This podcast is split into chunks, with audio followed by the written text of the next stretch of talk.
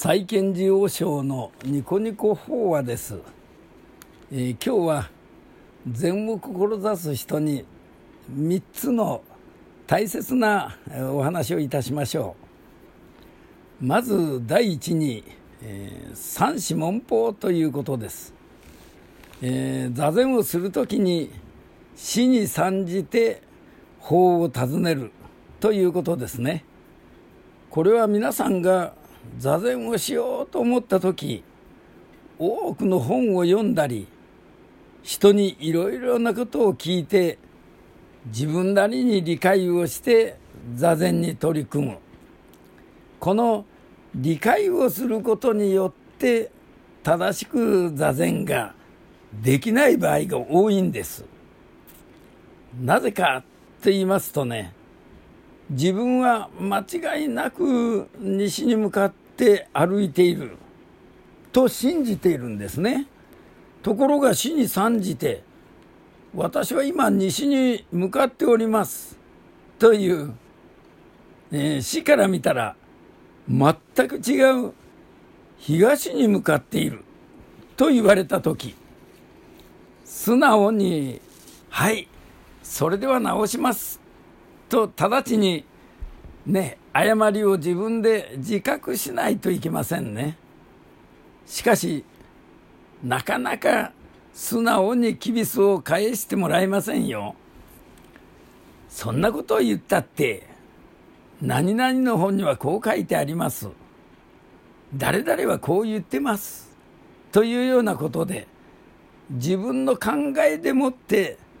どれだけ過ちを正してもですねなかなか受け入れられないということ。だから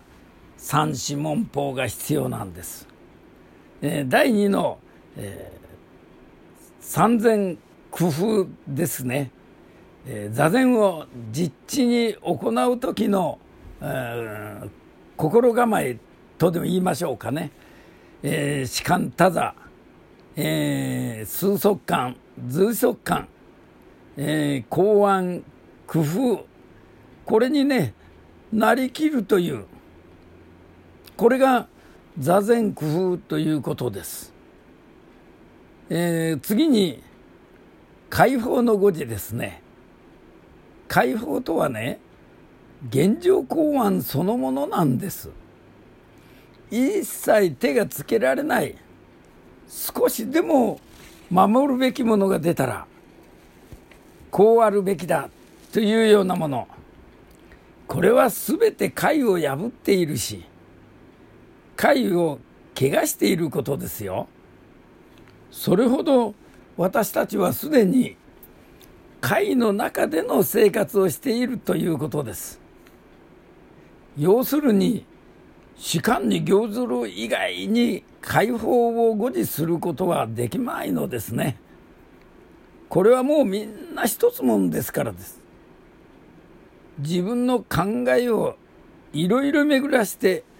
こうあってはならないこうしなければならないというような賢弱が起きてきた時そういうものは解の本質から離れるものだと思ってください。この3つが非常に大切なんです。羅針盤のない後悔は大変危険ですね。菩提心を起こして座禅をいたしましょう。合唱